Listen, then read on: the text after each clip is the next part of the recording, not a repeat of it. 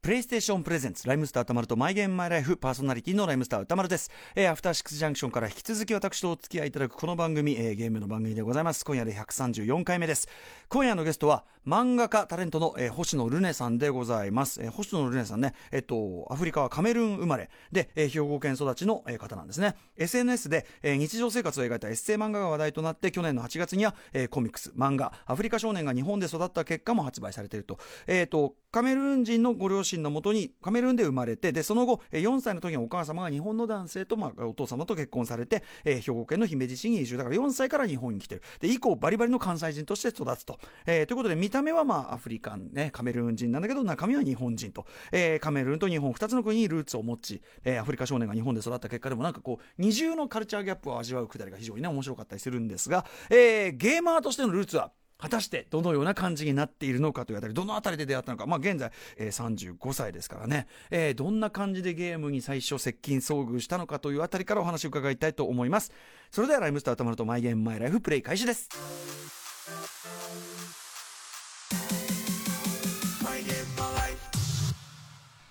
この番組はゲームの思い出や自分のプレイスタイルを楽しく語らうゲームトークバラエティー今夜のゲストは漫画家でタレントの星野ルネさんテレビゲームと初めて出会った時の中の人を動かせるのという感動を忘れないルネさん歌丸さんとはあるゲームのプレイスタイルで意気投合し思わずがっしり握手してましたさて、一体どこで意気投合したんでしょうかね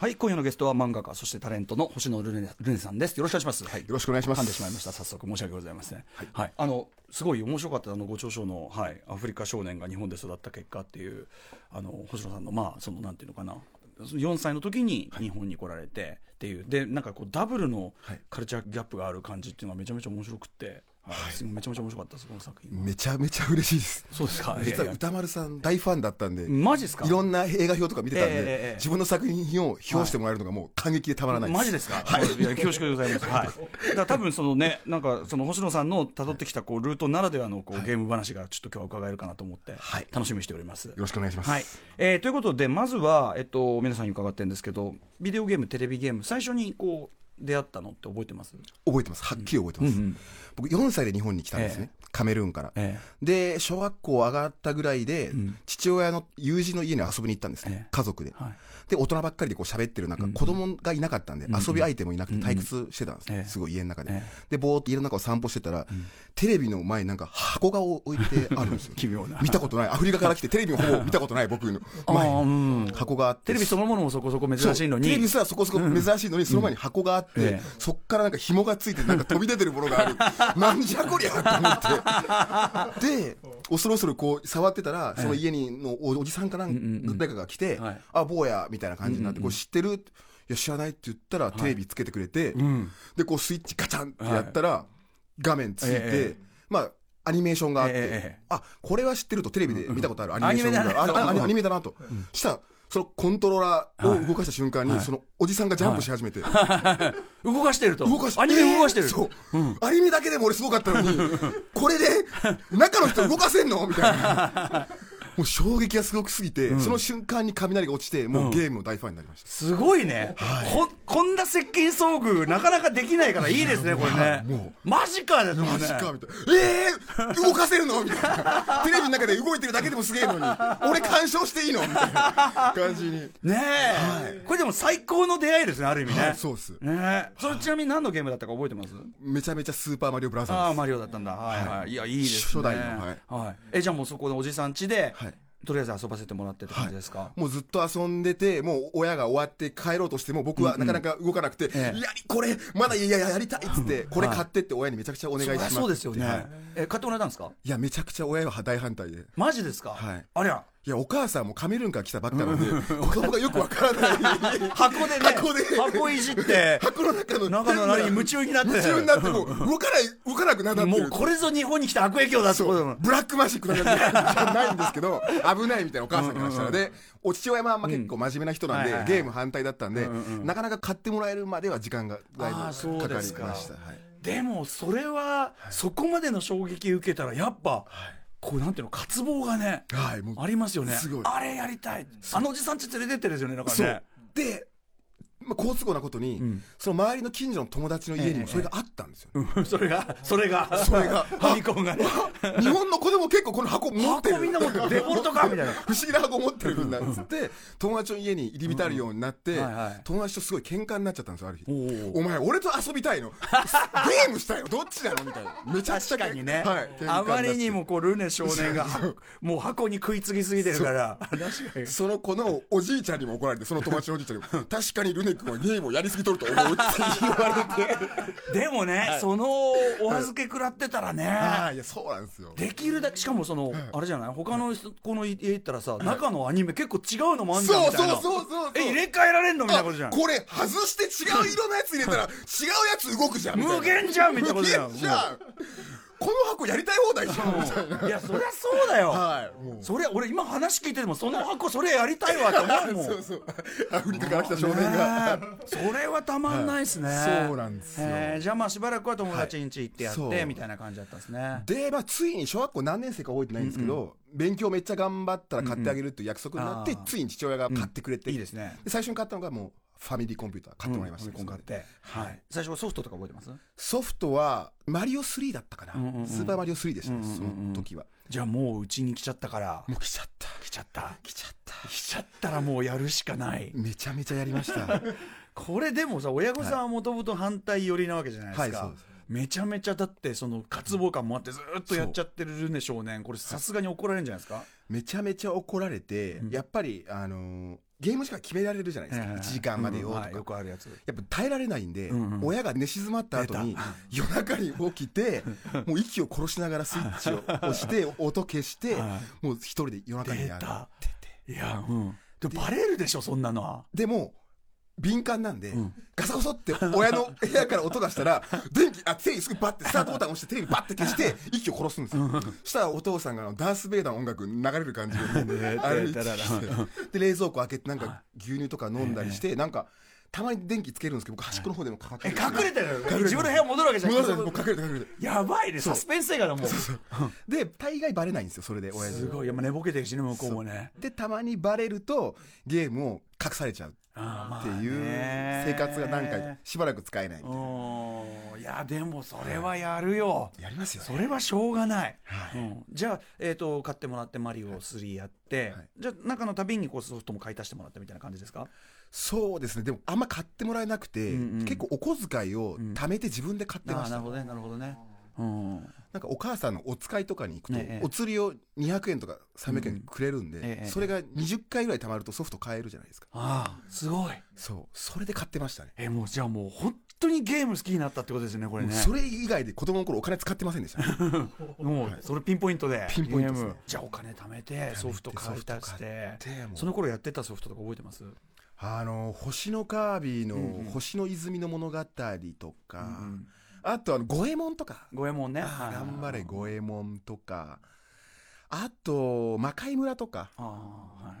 はいでもやっぱファミコンの時買うっていうよりも、うん友達同士でシェアが多かったですよねああなるほどね確かにね回し合ってね回し合ってお互いこうし回し合ってこう、うんうんうん持ってないもの回し合って、はいだから自分のソフトってもう返ってこないんですよね ああもうね火力パクがねやっぱねうんありますから絶対ねねだから自分も知らない人のゲームがいっぱい家にあるし みんなそれが当たり前でしそた、ね、れ結構みんなねうんあるあるかもしれないよく昔っ聞てく話ですもんね達弘って書いてるやつとかが あったりずーっとね誰なんだろうって思 いながら達郎誰だっけみたい誰なだっけみたいな達う弘ん誰なんだろうと微思笑ましいですねやっぱうんねうんこれでもずっとやってるとこうファミコンとかだとこうほらちょっとガチャンってやるとちょっと消えちゃったりするとかさはいお母さんが掃除してるとバーンみたいなさあありますよよく聞く事件じゃないですかめちゃくちゃあります、うん僕兄弟多くて、はいはい僕下に5人いるんですよああはいはいはいそっかそっかだから妹とかにしょっちゅう消されんうんうんたりしてまししたね、たらもうねあ兄弟とやったりはしないんですか一緒に弟とよくやってました、うんうあのんなんかタートルズのゲームであーなんか見たことある 2D スクロールアクションでなんかうんうんうん2つ亀選んでもうゴールまで行くっていうのを2人でやったりとかはしてましてで僕その頃一番覚えてるのが、うんあのファミコンの,、うん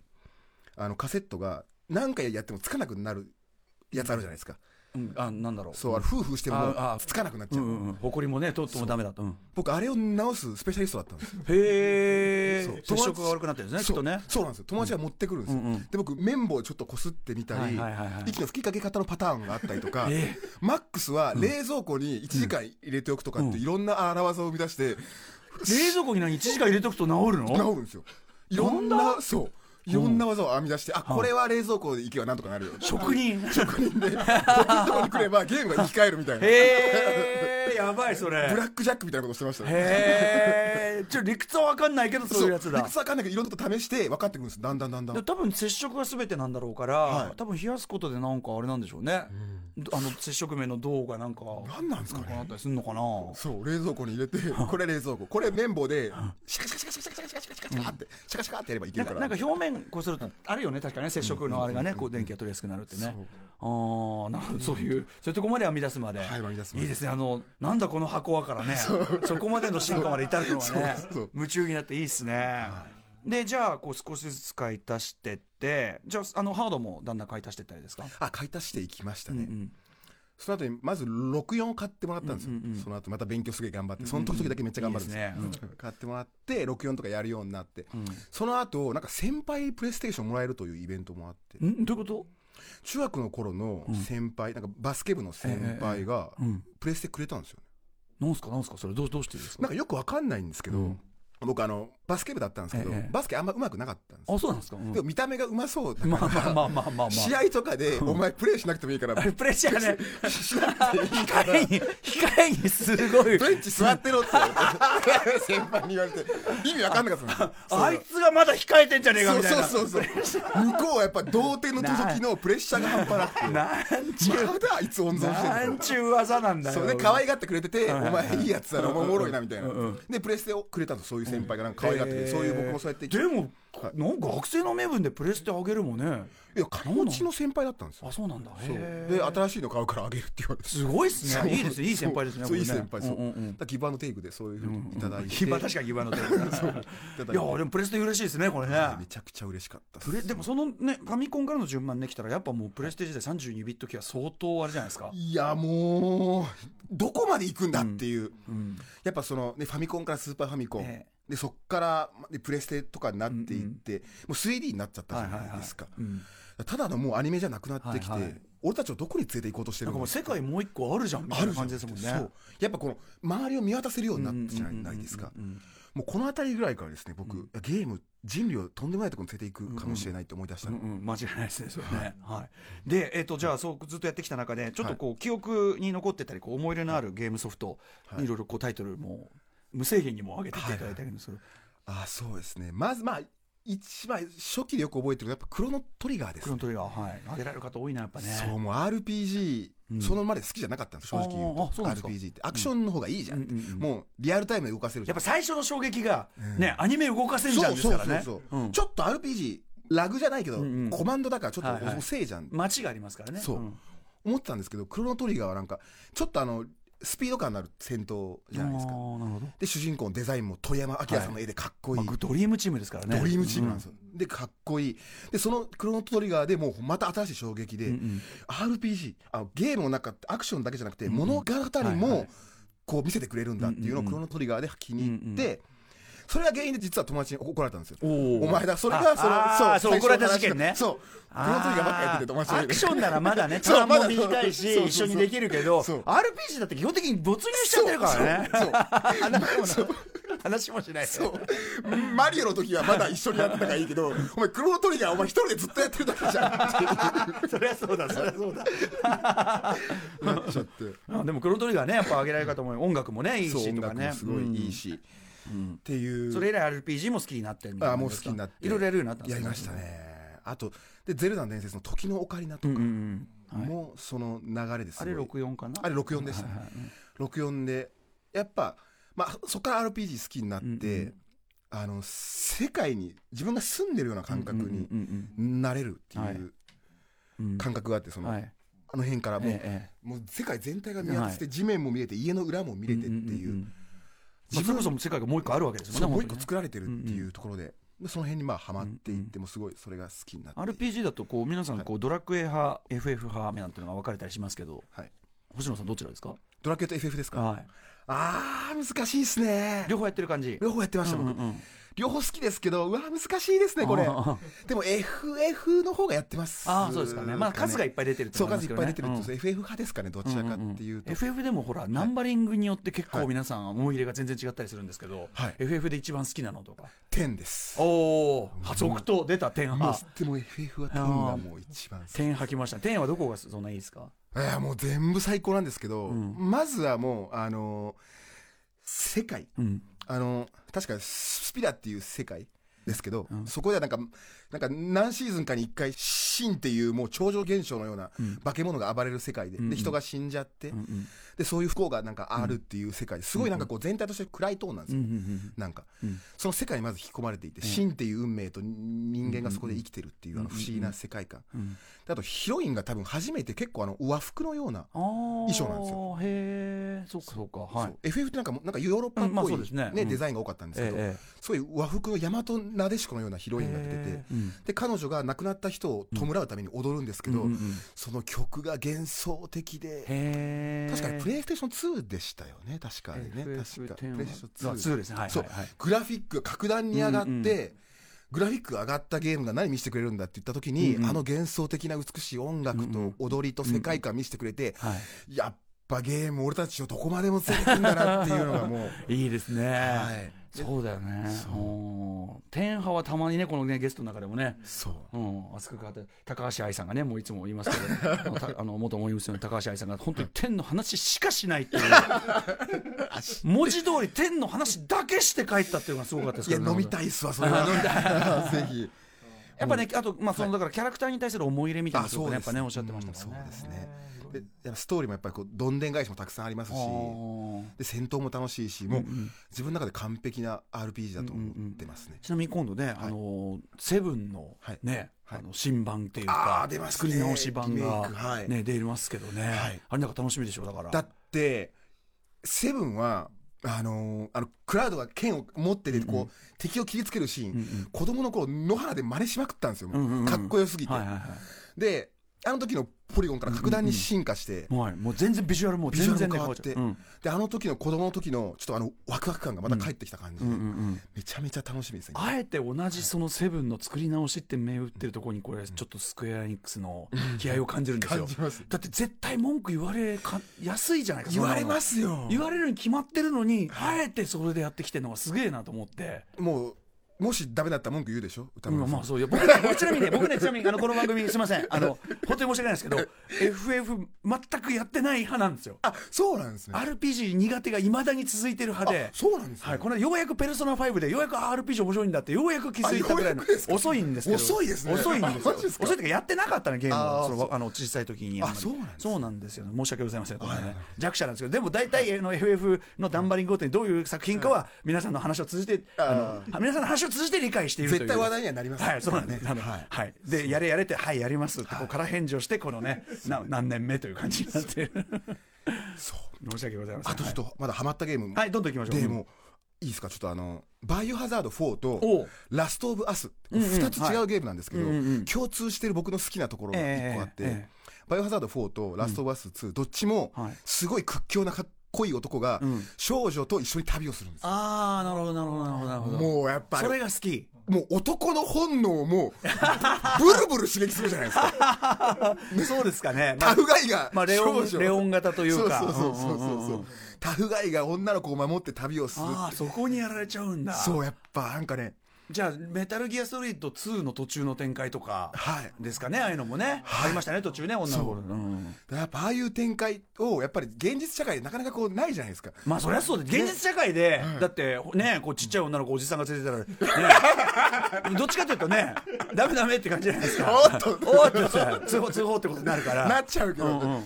あの世界でありじゃないですか。はいはいはいやっぱりそのね、うんほんと、あ可愛い女の子を、ちょ俺が守るんだ娘じゃないのそがうねそう、娘じゃないのがまたいいんですよ。を守って旅をするって、頼ってくれて。そのつながりで「バイオハザード4」と「ラストオブ・オスオブ・アス」絶賛してて初めて聞きましたけどなんで俺、もともとシューティングゲームとか、ホラーゲーム好きなんですけど、なんでこんな戦いが面白いんだろうと思ったら、終わった後に、ありがとうって言ってくれる女の子の、これがあるじゃん。守ろうとか、お前のために俺戦ってるんだ、この怖いやつらとっああなるほていう。どそう、共通ねでね、バケモンと戦っはているっていう。はいはいはいあそうですかそう面白いなそう他にもありあるよねきっとね守る系ね守る展開出てくる系俺結構そういうの出てくるとなんでこんな足手まといこんなえマジっすかうん俺どうして血も涙もないじゃないですか。だからそれこそメタルギアソリッド途中でそういう展開出てきて、試しに、ちょっともうこいつ足手まといだからって言ってスネークでい一旦打ってみたんですよバシッしたらしたらそのあのエンドになエンディングになっちゃってでバッドエンドで「でんてんスネーク何を考えてるんだスネーク!」ってなって終わっちゃったから「あダメなんだ」みたいな。歌丸さん何考えてるんですかいや、ダメですよ。あそうでもさ、はいダメ俺言われるのがたまんないって感じ、ね、あそうやっぱそれがもうすごい嬉しくてあそうなんだいいですねそう、そういう流れですごい。シューティングとかじゃあそのホラーゲームも好きとはい、もう大好きです、じゃあもちろんバイオハザードもずっとやってきてもう大好きですフォーからまたねちょっと変わりましたもんね変わりましたね、やっぱああいう大胆に変えたら大体おっとって思うんですけど、いやもうドンピシャで面白かったですああなるほどね、爽快感がね割と増したみたいなことですもんねそれラストオブアスはもう言わずもがなのねいやもう大傑作ですからね大傑作もうすぐねもうだだんだん2の情報も出てきて、はいはい、2楽しみですねやっぱりいろんなゾンビゲームね間に出て面白いのもあったけど、やっぱり最高峰の一つねやっぱりね、ですもんねか映画、ん映画の世界を自分が旅してると思えるぐらいのん内容のそうですね濃さとん細かさで、ストーリーが素晴らしかったストーリーが良かったですね本当に。ちょっと2がね、まもなく2020年2月21日に発売予定ということでございます。はい。ホラーゲームだと他何やったら来たんですかホラーあとああとサイコブレイクですね、サイコロリーはい。まあこれをまたバイオハザードバイオハザー4ドと同じ方が多分ディはいレクターからされてるのか、はい同じチームがね、やってます。そう同じチーム、ね、やってるんですけど三上さんね三上そう真三司さん上さんが、はいうんやってるんですけどサイコブレイク2もすごい面白くて、やっぱそのままバイオハザード4と共通するんですけど、アクションの気持ちよさですよね、あのサイコブレイク、ね、1より2が比較的そういうちょっと、あの爽快感増しっていうか、あちそょうっとなんです1、ちょっと怖すぎて、ワンそうできすねつすぎて、ワンきついんですよね、うやっん、でそのちょっときつみをちょっと弱めたのが2って感じもしましたけそど、うなんですぱホラーゲームやってると毎回思うんですけど、怖すぎて一回コントローラー置いちゃうじゃな いですか、コントローラー置いて外出ると天気すごいいいじゃないですか楽しい、それで昼間にやってるね、で昼間にやりこい俺なんでこんな天気いいのにあん なはいはいはい怖いとこ行ってね。怖いとこ行ってんだろうと思うんですけど怖がりは怖がりなんですね。怖がりは怖がりです、うんそうやっぱアクションの面白さもいそうですし、うんなんだろう緊張と緩和なんですかねああ、うんうんうん。やっぱり怖いけどやっぱりこう怖い、無理って思うんだけど、倒せた時の快感と。快感とか、うん一周目とああいうゲームってそのはいはい一周目はやっぱ怖くてすごい怖がりながらもその快感を楽しむんですけど、その解放感を、はい。二周目以降は武器とかカスタマイズしてはい敵の位置分かってるから、はいはいはいもうガチのアクションになるんですよ、そこからはどう早く倒すかみたいな、はいはいはいはいだから1周目2周目3周目で毎回違う楽しみ方ができるんで、確かに。うんそういう意味で周回の楽しさを教えてくれたっていう意味で、結構一個あたりやり込むタイプですかゲームは。あそんなこともないんですけど、うんいワンプレイが20時間ぐらいで終わるようなゲーム、うんうん十数時間で終わるこういうバイオハザードとか、うんうんサイコブレイクとかになるとうんうん周回ができる、ああ、なるほど。今ね、確かに、その、もう、あの、ボリュームがね、そうなんです一よ個あたりでかいからそうなん、で周回っていうか、なんていうか、っていうか、終わりねえじゃんってみたいなのがね、多いからって感じですよねだ。からめちゃくちゃ好きなゲームで「ウィッチャー3」とか好きなんですけど、あウィッチャー3はいうんボリュームありすぎてクリアできてないんですようん、そうもうだって世界が ねその今のオープンワールドはもうね、うんちょっとねそうあれだって多分 あの向こうのアメリカの人とか多分1個買って1年それだけやってるとかその世界じゃないかなってねそうですよねもうでしかも拡張まであるじゃないですかそうっすだからもういよいよどうすんだよこれって感じじゃないですかでめちゃめちゃその作り込みすぎてて、うんうん住まなきゃ住民票移さなきゃいけないぐらい の本当本当うんの感じなんですよねうん結構なのにそんなのが何個も出るじゃないなですそうか何個もい出やる無理でしょ無しょ理うがないんとで思っすよてね無理なんです時々ちょっとムカつくことないですかありますよ、うんやりすぎ、でも手抜かれるともっと頑張れって思うんだけど、うんね作り込みすぎってねはい思いますね、ええそういう意味ではこうね、もうやり込みの中、あのやり込みというかそのオープンワールドでいうと、まあ GTA とかもやられてるんですね。あ大好きグランドセフトオートあ嬉しいなこれは。もうあ私もグランドセフトオートはもう最高ですよねはい。グランドセフトまあえっ、とずっとじゃあそれもえっ、とやられてきてるって感じでやすかっ。てますねもう僕あの GTA5 はもう好きな、ゲームの好きなシリーズの中はのいトップ3で多分入っっててねこれに至っては発売、ま、前もう分かってるんで、うんうんうん仕事をもうだいぶ2週間ぐらい開けた出た出た開けまして開けましていいですね、はい、部屋めちゃくちゃ綺麗にしましてそう部屋の掃除から部屋の掃除がぴっしりやりまして、えええ電話も全部オフにしちゃいまして、はいはいはいでお風呂とかも全部入ってお風呂でお風呂も入ってめちゃくちゃど綺ん麗だにけ入らない気なんだ散髪とかも全部やってるどれだけこれから風呂入らない気なんだってことだ友達にあのロスサントスとかロスサントス行ってくるから、しばらくであんま連絡つかないって言 って えど旅行行くのみた いそう旅な行行くのみたいなぐらいまでやって没入します完全にうわいいなあでも本当海外旅行ですよこれね海外旅行っす、うん、いやでもも実際そうだよねグランドセフトートはそういうことですようねそういうことです、うんもう本当に完い全やにいいなあ理想のやりたいなそれなだってあれあのアメリカの LA を結構再現してるんですよはいはいねあの街をうんうんだから建物とか車とか人とはかい服とかうんもう何から何までもうあっちこっち走回って写真撮ってね僕絵を描くのではいはいはい真似して絵をスケッチしたりとあかえそうなんだそうなんですよ旅行先僕の父がね旅行先でねスケッチしてるんですけど、あそういうことやって同じるでわけすね同じです でお父さんと話合うかもしれない そうそういう意い味やででもこっちバーチャルのバーチャルなんでいすやけいどやいやもうあれはもうロス LA とほぼ同じな まあのそうね確かにそうねほぼ同じなのあの地形もね再現してたそりうするか最ら初だからロサンゼルス旅行行ったことある人と話ちょっと合いますもん、ああそこはあるあるあるよねってあるよねあそこ行くとあれだもんそうそうそうあのばねだしバイスシティはニューヨークだからそうそうそうそうそうやっぱりな大体この辺りに何があってってそうありますもんねだからあのハリウッド映画とかで LA とか出てくると、あ GTA でここし見たってなります もんなあ旅行行った気持ちになりますもんね、はいいはいやー嬉しいなこれね、GTA はね、もう良さがね言い出したら、まあ、世界で一番売れてるねそうなんですよねあのゲームだけじゃなくて世界で一番売れてるエンターテインメントコンテンツですからねそう映画とかも全部含めてこれが本当この先僕たちは本当にその世界にもう吸収していくものになってくるんだろうなってちょっと、ちょっとでもグランドセトートは、もう5もう45、5と、はいなんていうのハードルが上がりすぎちゃって、はい次っていつ出んのかもうちょっとよくわかんないぐらいじゃないですか僕1か月か2か月おきにん Google で、はいえーグランドセフトオート6発売日って検索し ます情報が全然上がってこないんですよ毎もうずっと定期的にチェックすするんごいですすね岸壁の母みたいですねこうやってずっと待ってるなこうやってよえいつ出るんですかいやだいや全くいや死の字も出てないでしょだってまだ歌丸さんになら入ってくる情報いとやかいなやいんいですやかいやいや一時期ねあのそれこそあのロックスターの作ってるあの偉い人とか日本に来た時に、はいあのなんか直接会えたりする機会もあったんですけど、、はいやー今はもうハードル上がっちゃってて、難しいんじゃないですかそのだから出るのだから今前出たのがあれ2000、えだいぶ前 13? そうですよだいぶ前なんですよにえそんな前なのそうですよいやでも全然音沙汰ないですもんレッド・デッド・リデプション2とかね出そうなてんですよまたあれがあんなばっこりしたもんだからばっこりしたどんどんばっこりするから、ちょなんかちょっとやっぱりそ の、えーってちょっとなんかばっこりしすぎなんだけどっていう。うんそうです全然やりきれてないですもんだって。そうですね僕も僕買ったんですけど僕も全然やりきれてないです、またそのやりがいがありすぎなんだよってさそうですありすぎるんですよでそれでねちょっと、はい今回「デートリンス2は」はいあの挫折してる人多いですちょっとあそうなんですねあまりのやりがいのありすそうぎそうにやりがいがありすぎるそうなんですあの馬の銃取るのに馬の反対側のちゃんと釣ってある方行かなきゃ取れないと かそういうやりがいのありすぎになんか心が折れる人続出っていうね、うんあちなみにグランドシュートといろんなプレーの仕方まあ、はいね無限じゃないですか、はい割る派ですかそれともこう割と安全プレー派ですかめちゃめちゃ安全プレイ派あ出たです絶対出ま安し全プレイた派ですやっぱそうやってねあのいろんな各地観光したいですもんね、もう観光僕本当に人殺したくないん ですよ基本的にわかるなミッション以外で嬉しいな同じタイプ初めて会いましたああ嬉しいですありがとうございま嬉すしいなあ握手 をそうですい握手をややっぱさなんかちゃんとへ変なことやると追っかけられたりするじゃないですか来ますなんか安心してね、ま、回れないから嫌ですよねそうなんですよだからたまに警察とのチェイスも面白いから、うんうんそういう時は、はいあのチート使って星あげ ますそれ言っていいのかなチートねチートコードあそのうチートコ公ード式ある公式チートコードがあるそかうら公式チートコードで星をあげて警察にはいはいはやるけど、それで以あ外のは反映されないからねあそのあれにねだからあれの山登ってる人とかいるじゃないですかグランドセフト、一緒に僕山つ後ろついて山登ったりと かそんな遊び方するんですよ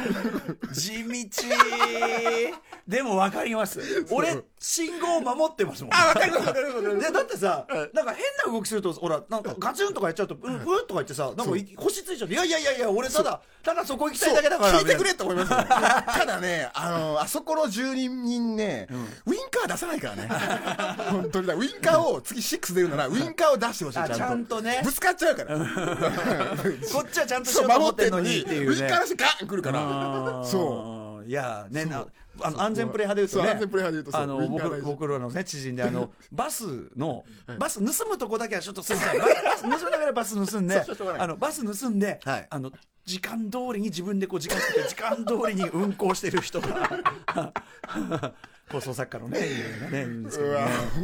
いやいたでも安全プレーいたわいや楽なしいんか安全プレー派ってバカにされがちじゃないですかなんでなんですかねいるね言いますよね友達とかでさ「いや俺受信後とか守る人はあ?」ってそんなんで面白いのとか言われてで僕の友達が言うには、はい普段現実の世界でできないことができるのがゲームの良さじゃん、うんなんで現実と同じことゲームでやんの って、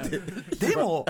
分かるけどその理屈も、はい結局グランドセフトオートぐらい世界がばっこりあると、うん所詮行動原理はちょいやいや動かしてるの自分だから所詮なんか自分になってきま俺すになっちゃう結 局だから悪いことできない人はやっぱ悪いことできないんだなって、そうなんですだってリアルじゃないですか人が、殴ったらやっぱり痛そうな顔するじゃないですかそうそうそうそうよく殴れるなと思って AI とか無駄に殺せないですよこうね無理無理無理無理無理無理僕のそのだから知り合いで本当ひどいんだけど、ATM でお金下ろしてるキャラ AI いると、あいつら音ついてってやると普段よりお金持ってるからいいんだよとか言って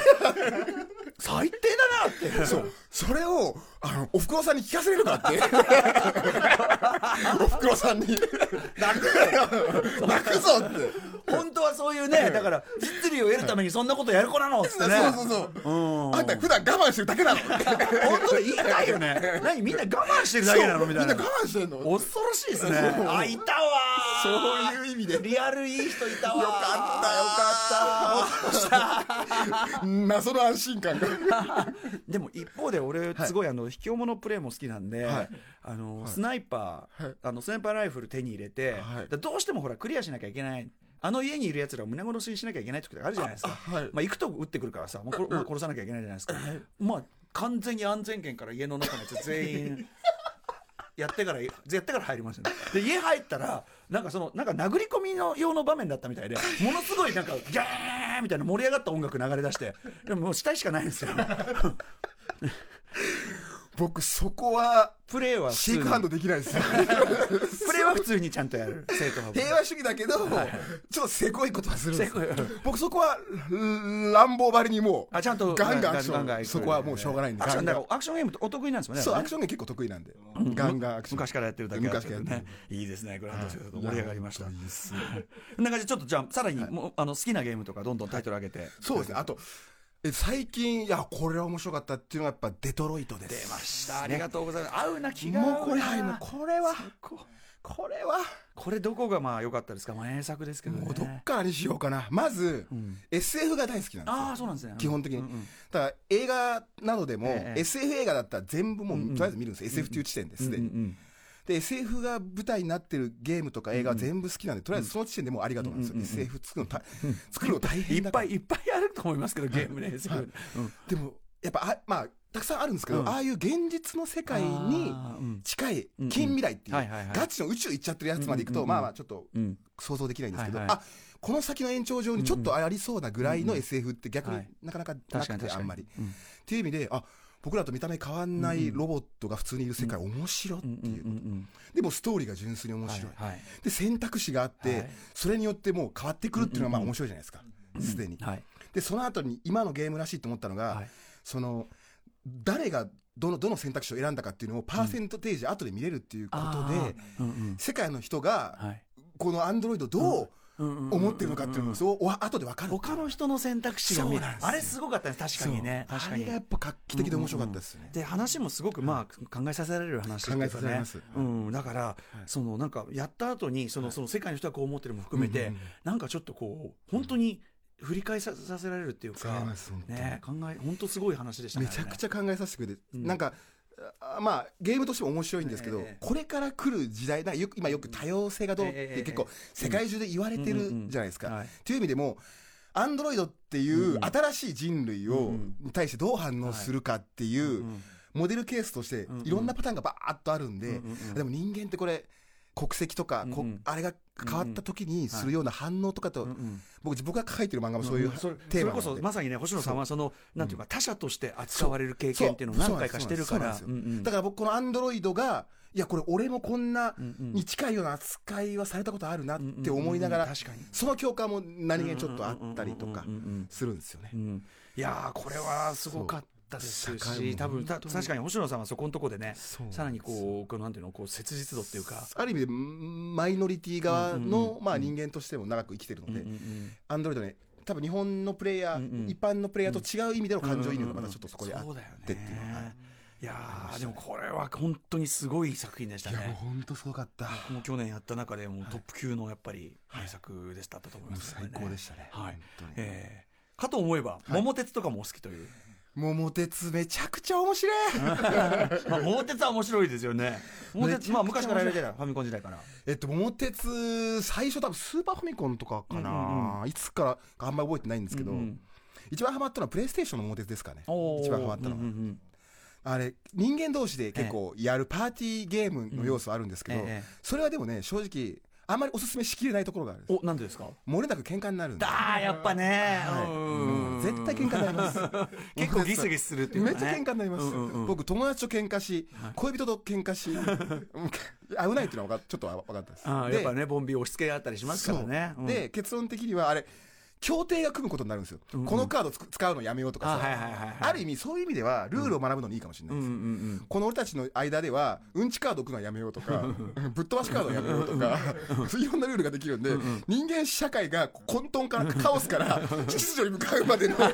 程が見れるっていうこれ多様性の時代 に共存共存を学ぶためのそういう教材としてはいい共生の知恵を習そううがいい。で単純にゲームを遊びたかったら、ええコンピューターと100年モードでがっつり遊ぶのが絶対いいですああ、結構かかりますね、これはいもねう。これが一番いいああ、そうですか。まあまあ、でもそうね。確かにね。これではなんか資本主義の恐ろしさと人間の貪欲さ お金持ちだけが到達でき るなんてい階うか層社会の、この、うん。あれお金が増えていくといろんな物件を買え買えるんですねどんどはいんはどいはいんどん。はい。で、買ってる方が有利だそう買ってる方が有利なんで、どんどんどんどんこう持たざるものと、持てるものの差が開いていって、はいはいもうコンピューター買える物件がほぼなくなっていってこっちがもう支配する世界が出来上がっていくん ですよ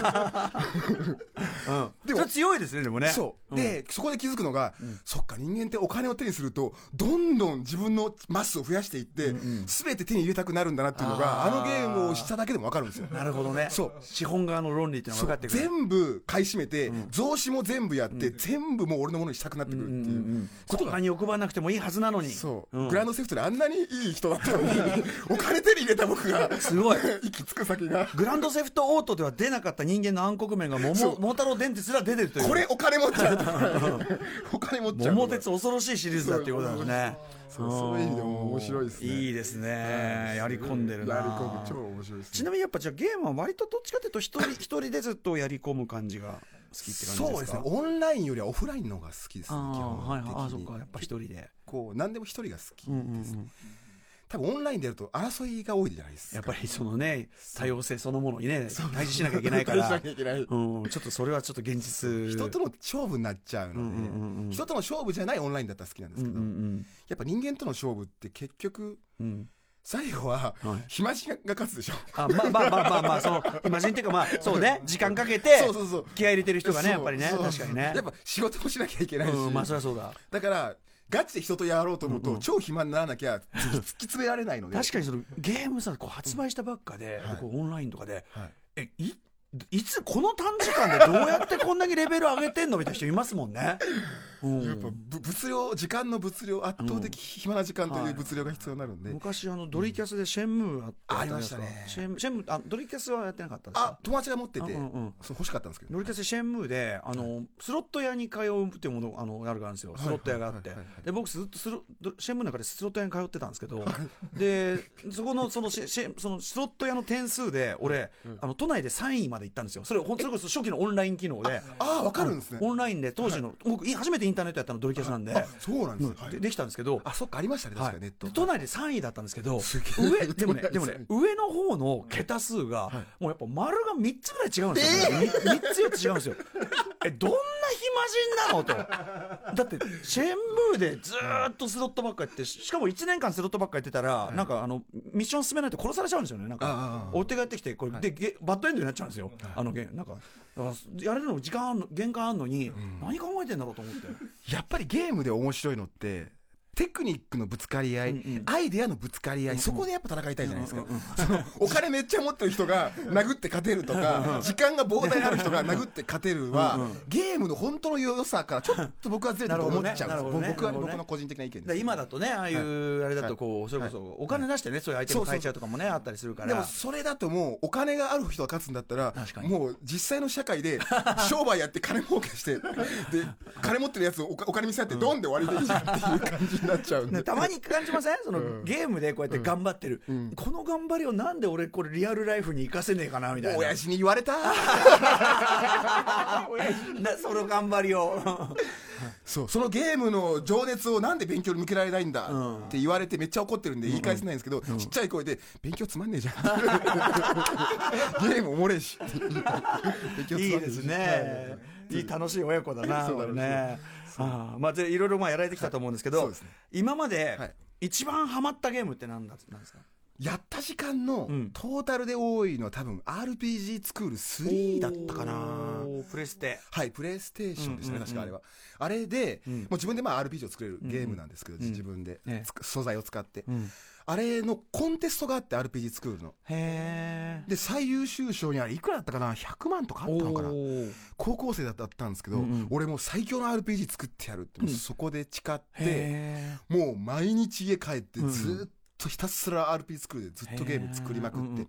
総プレイ、総制作時間多分1000時間ぐらい、すごい多分いったんですけど、うんうんうんうん結果的に終わりまで作れなかった。ああそうなんだ完成しなかったしなかったです。うんうんやっぱりプロジェクトっていうものをやったことがないんで、うんうん最初から最初に頑張りすぎて、うんはいはいもはいはいう体力なくなっちゃっあて。持ちず持たなくなっちゃったそううんうんうんだから配分とかもやっぱね、うんプロってやるじゃないですか。はいはいはいこの順番で作うんる、確かにそれができなかったんで。へえっていう意味で一番遊んだのが、まあ、あれへえで。じゃあ当然コンテストも出せなかったんだけどとそうなんですよ。へえ僕実は今すごい本を読むの好きなんですね。うんうんうん結構読書家な方ではあるんですけど、うううんその本を読むの好きになった理由が RPG スクールなんですよ。うんおななぜですかあれに僕コンテスト優勝のために、あ本買ったんですよ、いいゲーム作るための本、うんうんうんそこにあったのが面白いゲームを作るためには広くて浅い知識が必要だっていろんなことをまんべんなく知ってないと、うんうんうんいい世界は作れないって書いてあるをそこで初めてあ勝つためにはいろんな世界知らなきゃダメなんだっていうことで僕本を読みそれで本を読むようになったんですよだから RPG スクールは完成しなかったんですけど、うんうんあれのおかげで本を読めるようになっへてーすごい本を読むようになって、うんうんうん読書が好きになって、うんうん世界も広がって、うん今うん書いてる本とかはい本につながるのもうん自分の体験を客観的に書くときうんうんに本で学んだ広い知識が結構役立ったりするのでおーで RPG 作るにはいろんなことを本当に教えてもらったっていうへ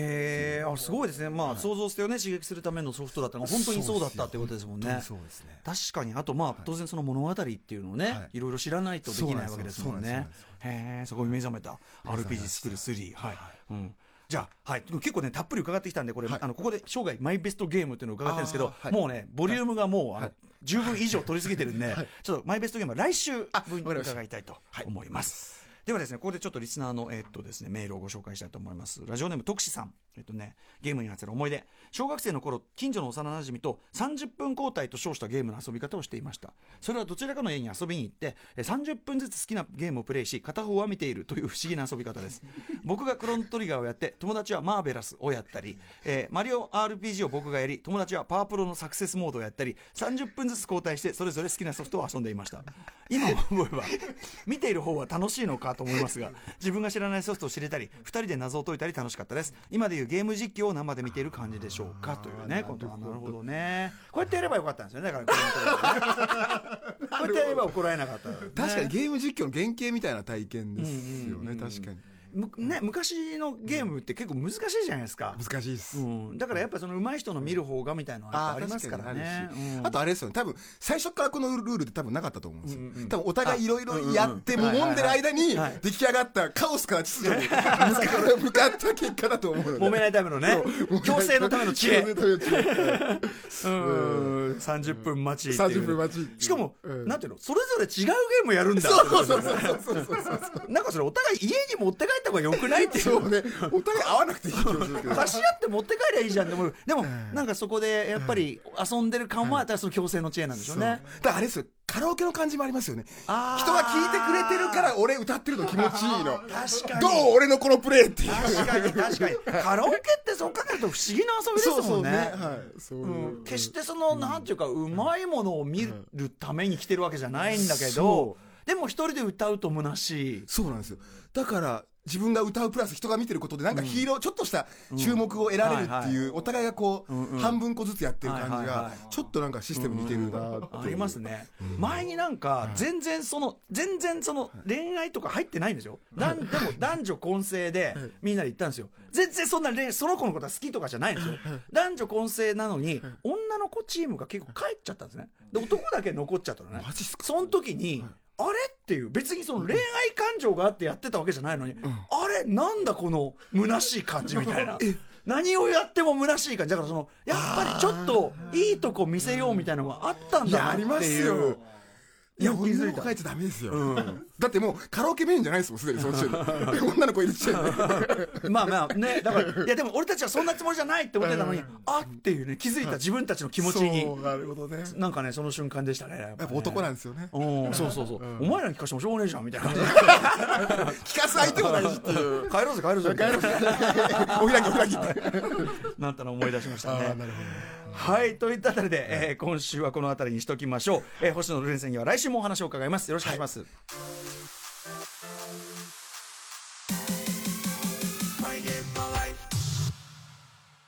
はい、今夜のライムスター頭とマイゲームマイライフいかがだったでしょうか。ねえあの、星野ルネさん、あの、カメルーンから4歳でやってきて、おじさんの家で見つけた、えーファミコンことね、えー白い箱。えー白い箱から線が伸びていて、中のおじさんを操れるというね。うん、あの、あのゲームに出会った時の、その、ゲームというものの凄さ面白さっていうののこう受けるこうショックの場面はでもなんか話聞いててもああ確かにゲームってそういうすごいもんだよなっていうなんかねなんかある意味すごく幸せなこうカルチャーショックっていうか、ね、我々はもうなんとなくそのゲームってこんなものって分かった上で触れちゃってるけどうわーっていうね、えー、典型を受けたようなねそういうショックの描写本当に面白かったですしね。えーということで、まあ、いっぱいお話いただいててちょっとどの部分が放送に入ってるあの話か分からないので、はいえー放送に入りきらなかった部分は、えー無料で聴ける TBS ラジオクラウドの方で完全版として配信いたしますので、えーぜひぜひそちらもお聞きくださいめちゃめちゃ面白い話いっぱいしていただいてるんでねいちいちエピソードが面白いですから、えーまた番組サイトの放送後期、えー公式 Twitter、Instagram もやっておりますのでこちらもチェックお願いいたします、